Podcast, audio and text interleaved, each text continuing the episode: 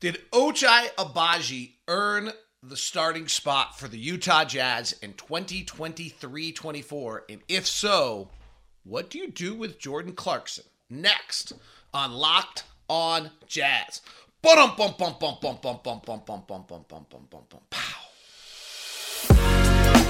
You are Locked On Jazz, your daily podcast on the Utah Jazz.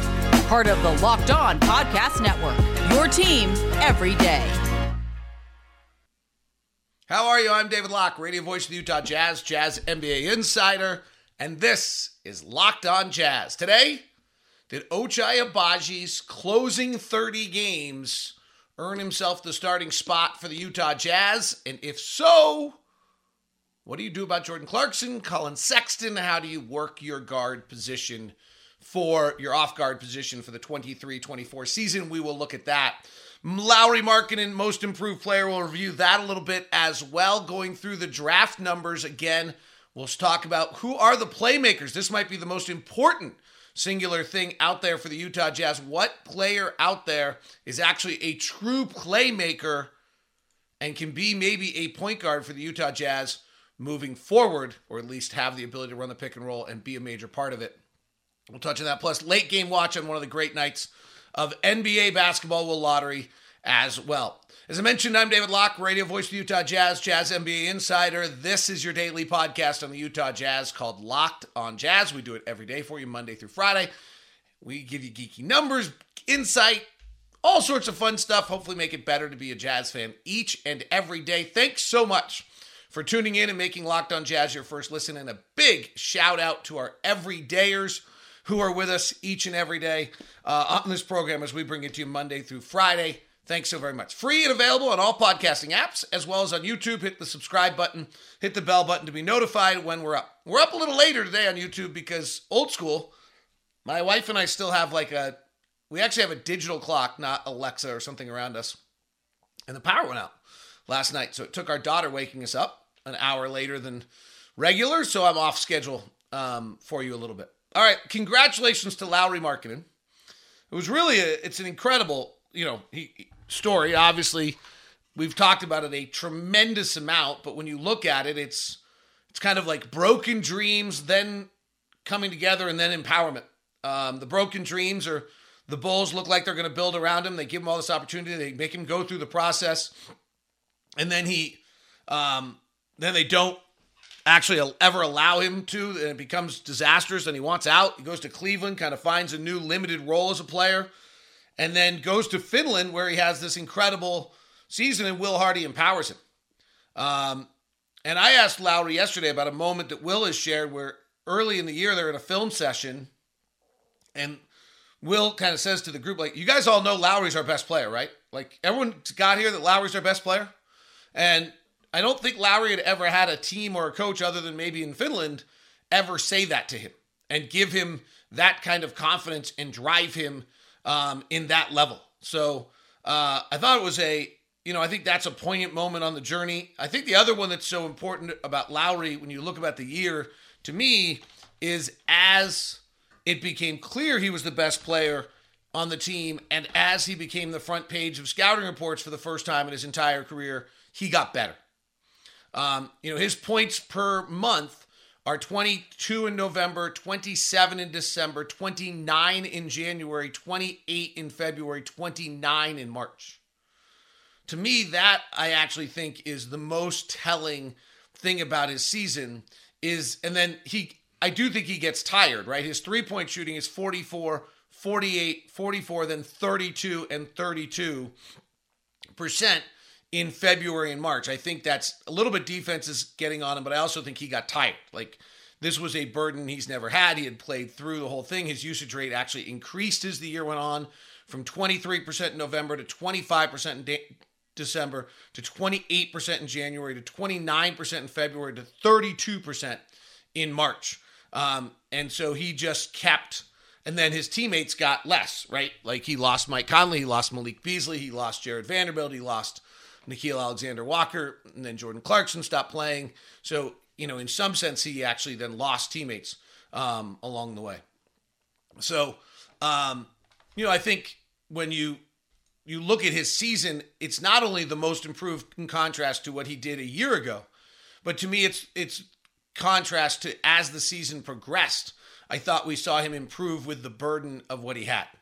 Um, it'll be interesting to see. You know, next year he will. You know, he's front and center. Teams, um, he'll have he'll have that lightning. You know, that that bullseye on him, and he seemed to deal with it really, really well. But it'll be interesting to see if that changes. And then the way the Jazz used him, they used him on the move all the time. We talked about this right after the season, every day, or you might remember. But his isolation numbers in the second half of the season are not good.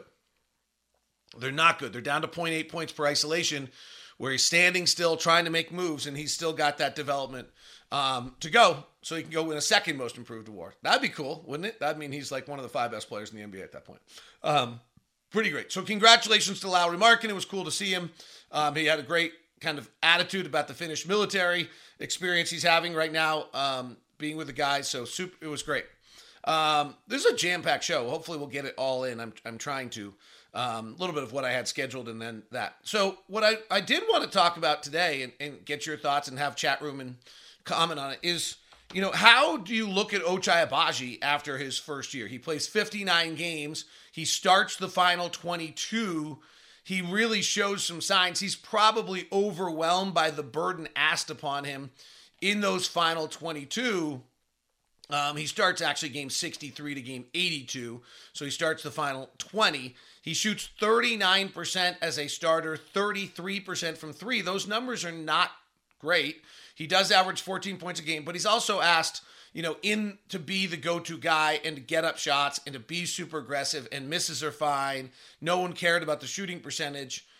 His, you know, he showed a versatility of his game at 6'5, 215 pounds of being able to play as a spot up shooter off the bounce, little pick and roll. Um, that was pretty wide ranging. And there's a lot about that stretch that says to you, okay, well, that's in all likelihood our starting shooting guard for the future. Um, he's not, you know, he's not a three.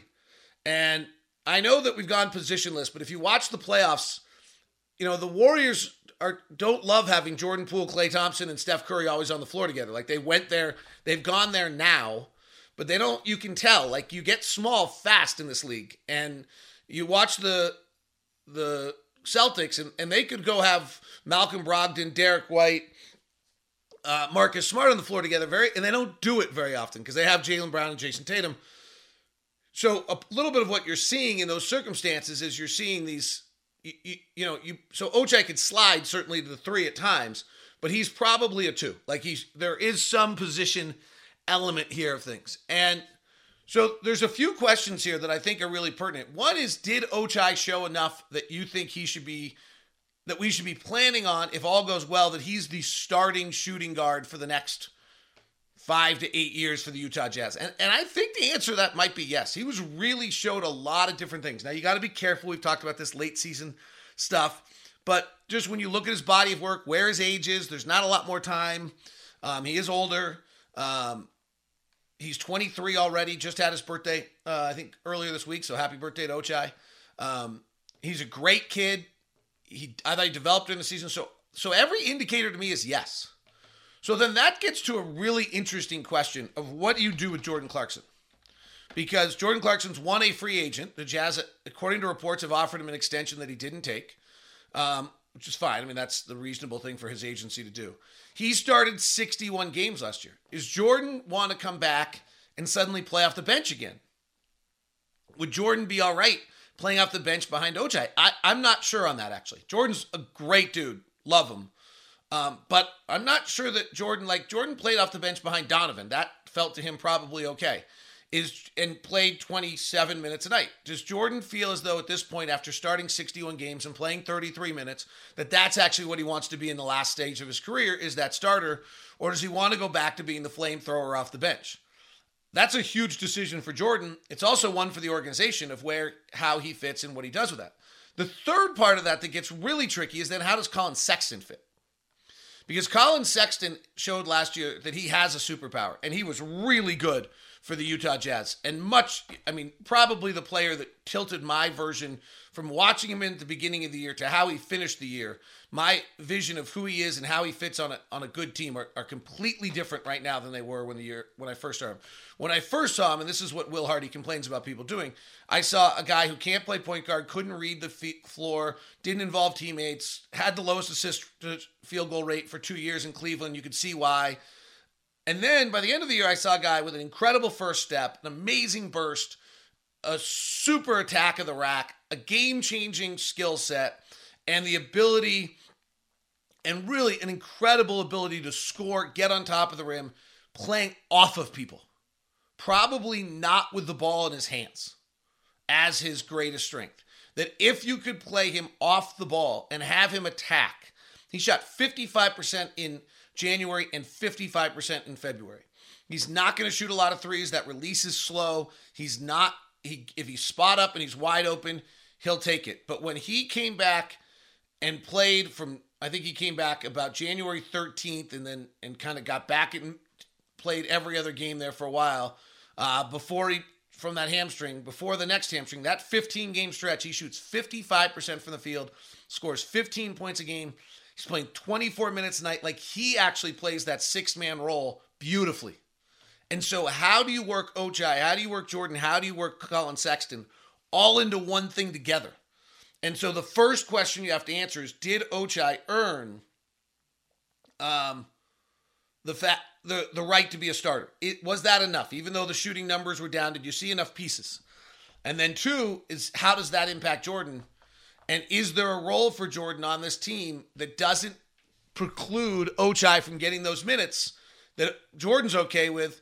And then is there a role for Collin if Jordan's here? I'm not sure that you can have a bench unit of Jordan Clarkson and Collin Sexton as your two guards who are so similarly created in kind of how they attack the game. It's interesting, really interesting.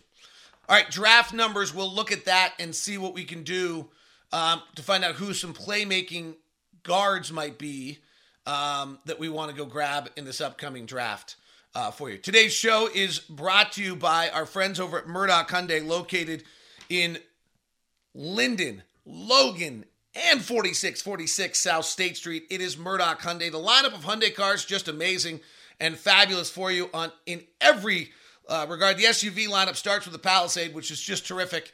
That's their biggest. The smallest is the Kona. In between is the Santa Cruz and the Tucson. The Ioniq won the North the car SUV of the year. That's their electric vehicle. We have that. It's been terrific. Um, and we also have two Santa Fe. So I'm speaking from experience. Every, our per, three Hyundai purchases, three wins for us. Why? Because we feel like we got the most bells, most whistles, most safety features, most everything you can get for the least amount of money, and you got a high quality car. Plus, you have the Murdocks with over 80 years of experience in Utah. If you're going to stop by Murdock Hyundai, please hit me up at dlocke09 at gmail.com so we can give you the VIP experience. That's dlocke09 at gmail.com to give you that VIP experience you deserve from being an everydayer with Locked On. Today's show is also brought to you by our friends over at Game Time. Game Time, the answer for you for all of your ticket needs. Game time is the with the Game Time app. With you now use the code Locked On NBA and you get twenty dollars off. Here's what you need to do with Game Time. This is pretty. Download the app, and then there's no need anymore for you to like worry about deals because this is what Game Time's made for. Flash deals, late minute tickets, easy to find and buy tickets to every kind of game and event. I love the image of the seat views, lowest price guaranteed, events cancellation protection. And then the other one that's great about Game Time is Game Time guarantees you will always get the best price. So you're you're looking for tickets late for something, you don't have to go shop around. If you find tickets in the same section a row for less, Game Time will credit you 110% of the difference. It's the fastest growing ticket app in the country for a reason. Get images of your seat before you buy so you know exactly where you're going to arrive. Buy tickets in a matter of seconds. Two taps, you're set. Tickets are sent directly to your phone so you're never digging through email. Download the Game Time app, create an account, use the code LOCKEDONNBA for $20 off your first purchase. Terms apply. Again, create an account, redeem code LOCKEDONNBA for $20 off. Thanks so much for making Locked On Jazz your first listen of the day. So appreciative of it. And tip of the hat to the everydayers who are out there tuning in tomorrow. We'll look at who compliments Lauri and who the shooters in the draft are um, for everyone. So, uh, all right, let's get to the draft numbers. We've been doing this all week. Leif Thulin will join us later in the week. What we're going to look at here is pick and roll playmakers. Again, we're going to follow the same thing we did all this week, where I show you who were the pick and roll playmakers of the past, and do you buy this as a way to judge? This one you might have a little bit of a mixed bag on. So Zion was in the 99th percentile, but on just 22 pick and rolls. Darius Garland was in the 92nd percentile, just on 41 pick and rolls. DeAndre Hunter was in the 97th, but on just 22. So then we had to find guys that were in a better position. Romeo Langford, Danny Ainge draft pick, 90th percentile, 144. Tyler Herro, 98th percentile, but just 25 pick and rolls. So super interesting is in that 2020 uh, 19 draft, you had a bunch of guys that ran a lot of pick and rolls, but they didn't peak out on the numbers. Jordan Poole is actually one of the best with over 100 at 79%. In the 2020 draft, playmaking. Um, in 66 attempts, Sadiq Bey was in the 88th percentile. In 97 attempts, a pick and roll, Tyrese Maxey was in the 86th percentile. Tyrell Terry was in the 77th. He ended up having emotional problems and leaving the league, mental illness. Malachi Flynn was an older point guard at 22 years old out of San Diego State, was in the 96th percentile, 215 pick and rolls. Okay, this is a little this is a little less convincing, right? Um, that this is actually the greatest metric out there. Sometimes the lower number guys kind of are telling. So let's go to the 2021 draft. Um, uh, the guys that uh, Cam Thomas was in the 95th percentile on 92 attempts. Uh, Moses Moody was in the 98th percentile on 31 attempts. And that's kind of it. There weren't a lot, of, all that were very low pick and rolls. And the guys who had Cade Cunningham at 170 was in the 62nd percentile. Jalen Suggs was in the 68th percentile. Scotty uh, Davion Mitchell was in the 65th percentile, so nobody peaking. 2022 draft. Jaden Ivey was in the 84th percentile in 173 pick and rolls. Malaki Branham was in the 95th percentile in 115 pick and rolls. Tari Eason was in the 88th percentile in 22. And then Jalen Williams out of Santa Clara was in the 87th percentile in 209 pick and rolls. Um, another one that hasn't panned out that's interesting is Ryan Rollins was in the 89th percentile and 179 pick and rolls. So a little bit of a mixed bag here. Like I'm not sure that you jump all over this one immensely. So here are the guys that were the best pick and roll players in this draft if the Jazz are looking for a point guard. And maybe it's just who actually has run the most. But um, and I'll give you by percentage and then the number. Grady Dick, 96 percentile pick and roll, but only 37. Okay. Um, eh, and I think you have to have at least run a few. Trey Alexander out of Creighton, sophomore, is in the 83rd percentile with 146 pick and rolls. So that's a lot. Um, Colby Jones.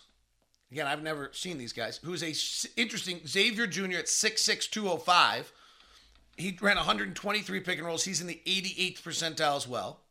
Marcus Sasser's the senior out of Houston, who's small, is in the 89th percentile.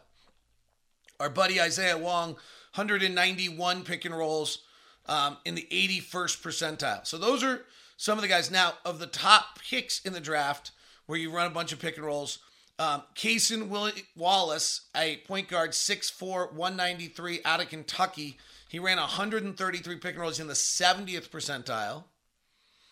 Uh, Scoot Henderson ran 221. He's in the 44th percentile.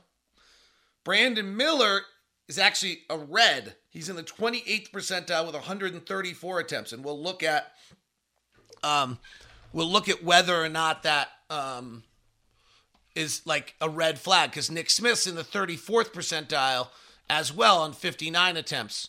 Um, there, so none of these guys like there's not somebody that just comes out that's like, boom, there he is.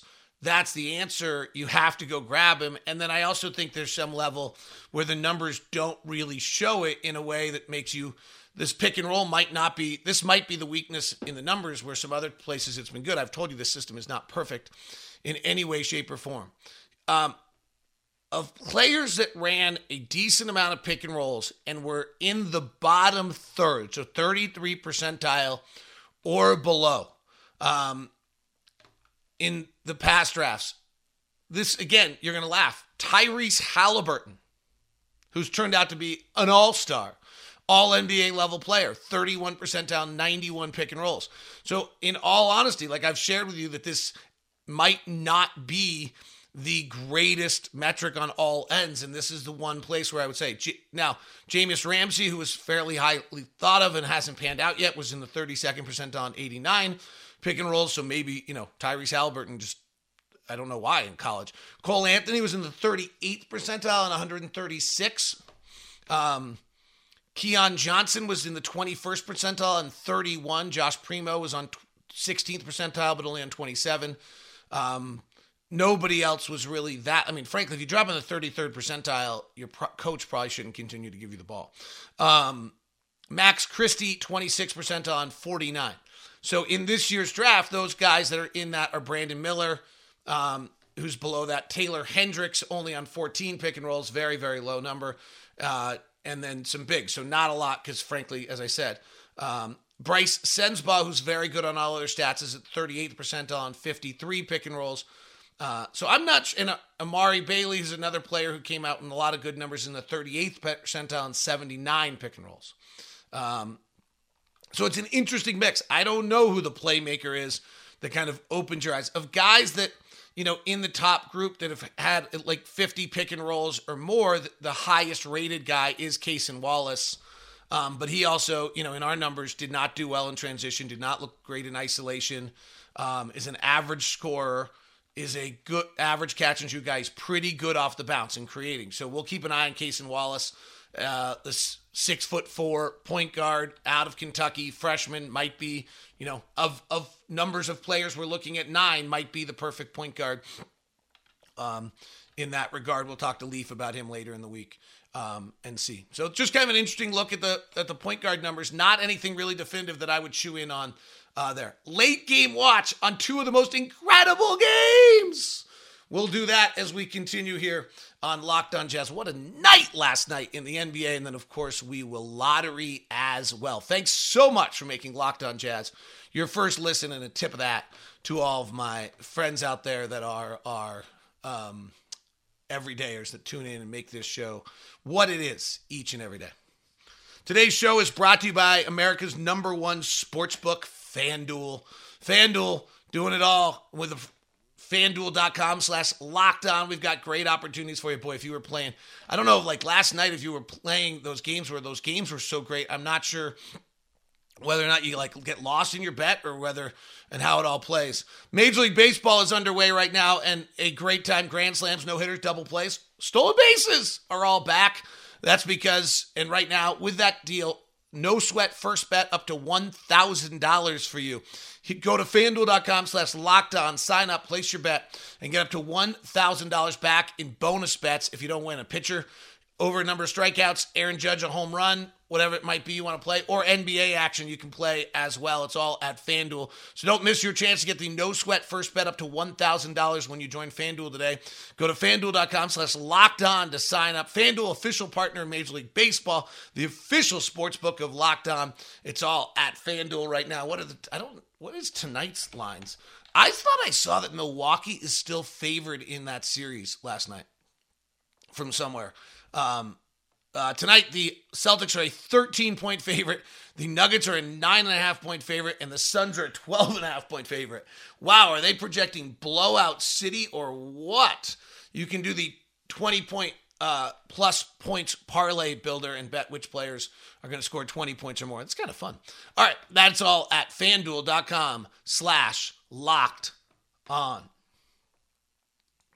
Today's show is also brought to you by our friends over at Ibotta. Sorry, I had to make a little pivot there. Groceries, school shopping, and getting a little something for yourself. You know you're already doing it. So why not get cash back with Ibotta? I B O T T A. Watching your closet grow after purchasing all the season's latest trends? How about watching your cash grow instead? That's right, kids' supplies, new housing project, the list goes on. It's time to stop spending your hard earned money without getting anything in return. You can earn cash back on every shopping trip with Ibotta. I B OTTA gives you cash back on hundreds of grocery items from produce to personal care to pantry goods. Either link your loyalty account or upload your receipt after you shop. The average Ibotta user earns $120 a year in real cash back. I mean, then you can go to game time and you can buy game tickets. They co- could cover the cost of any entire shopping trip later in the year. You could use cash back. Typical basket of groceries is over $50 expense at the end of 2022. It's now more, so you can earn more money back. So right now, go to Ibotta is offering listeners $5 for just trying Ibotta by using the code LOCKED when you register. That's locked. Just go to the App Store, Google Play Store, download free Ibotta app, and use the code LOCKED. That's Ibotta in the Google Play or App Store. Use the code LOCKED.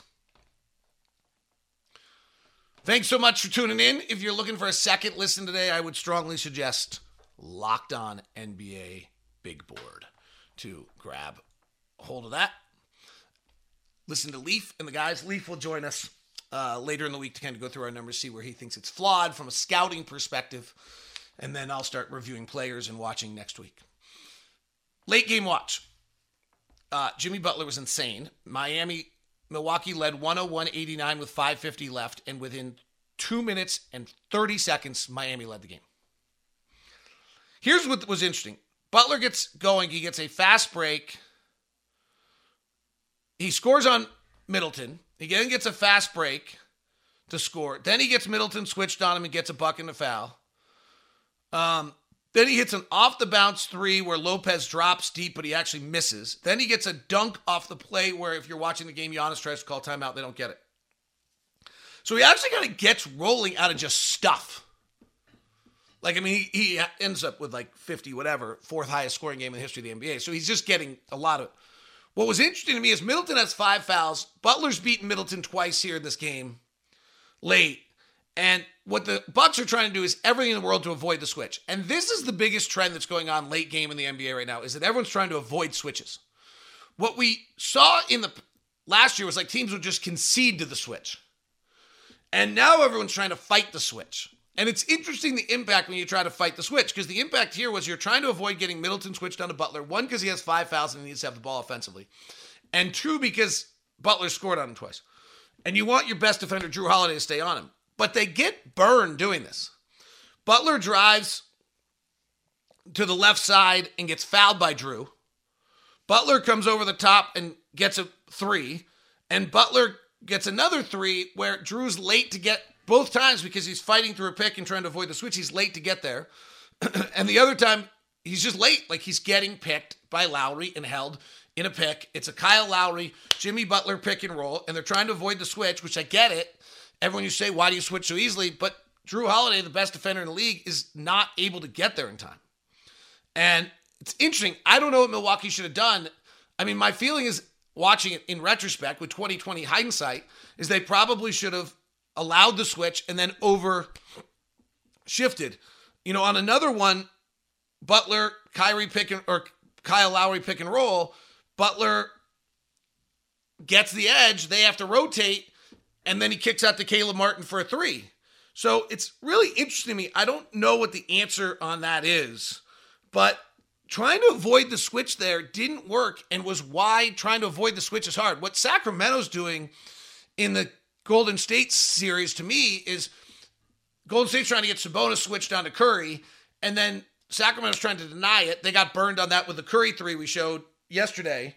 But the other side of that is that when they do get it switched, then they just double. Right? So if Golden State's successful in getting the switch and Sabonis ends up on Curry, then they just immediately double. So it's almost like you should, that's the answer. Fight the switch, but if you can't fight it, then double it. But what Milwaukee was doing was trying to fight the switch, and then Jimmy Butler was getting such an edge on Jrue Holiday because the pick and roll works, because the pick was set on Jrue Holiday, and he was scoring off it almost every time. The other one that was really interesting to me is that Milwaukee in the final six minutes could not find an offensive play that they liked or go to, and they didn't go to any of their Jrue Holiday, Giannis Antetokounmpo pick and roll with Brook Lopez in the corner.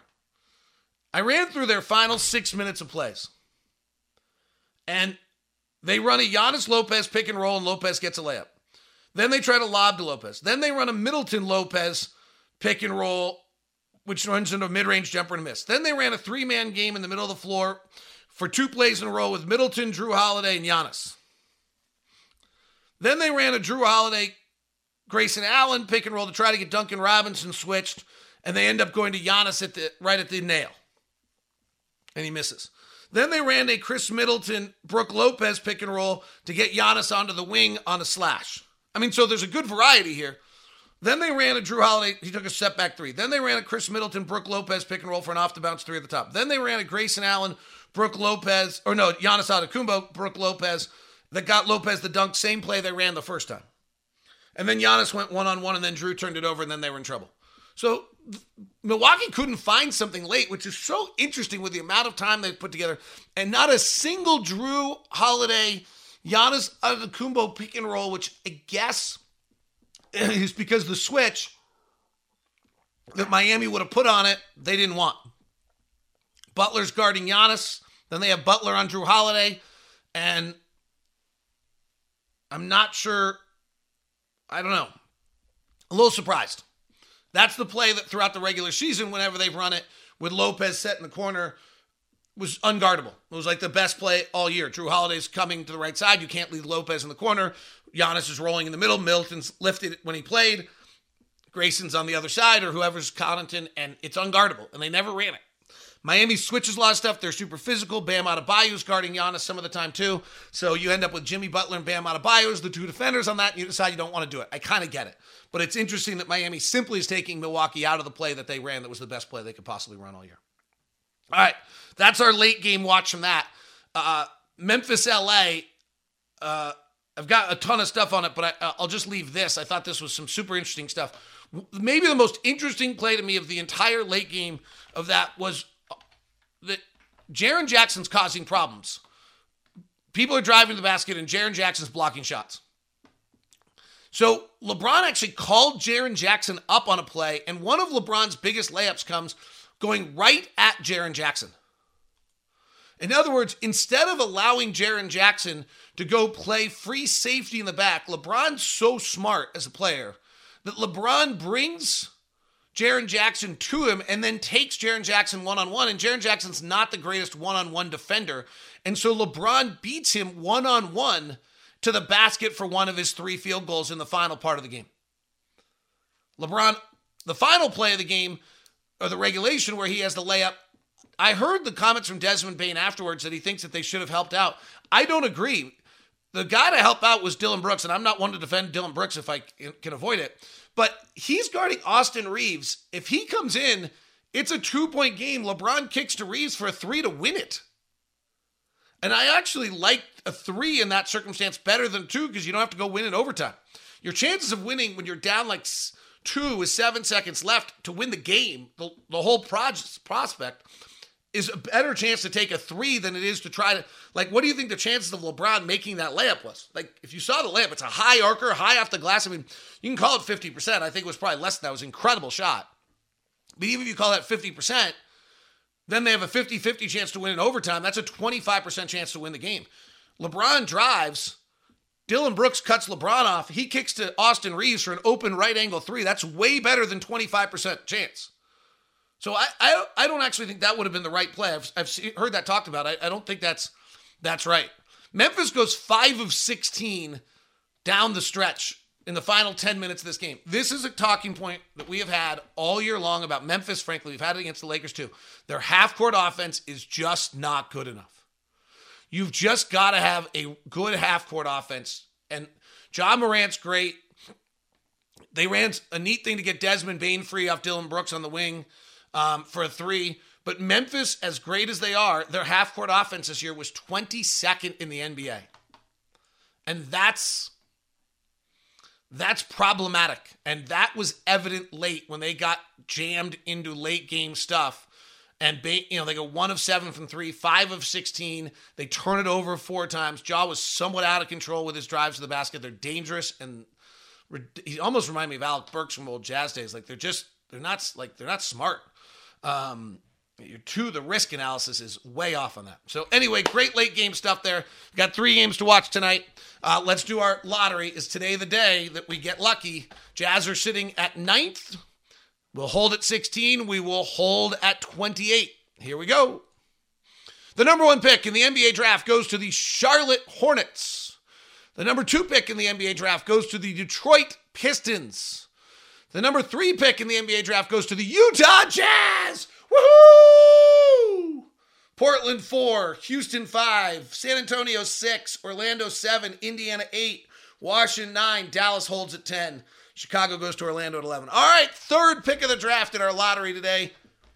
Victor Wembanyama goes to Charlotte. Detroit does not take Scoot Henderson. They already have Jaden Ivey, and they take probably Miller. Do the Utah Jazz take Scoot Henderson in the third pick of the NBA draft? Chat amongst yourselves on YouTube or wherever else. The Jazz, our 20% chance, kicks in on a Tuesday this week. That is Locked on Jazz. Thanks so much for tuning in. Have a wonderful day.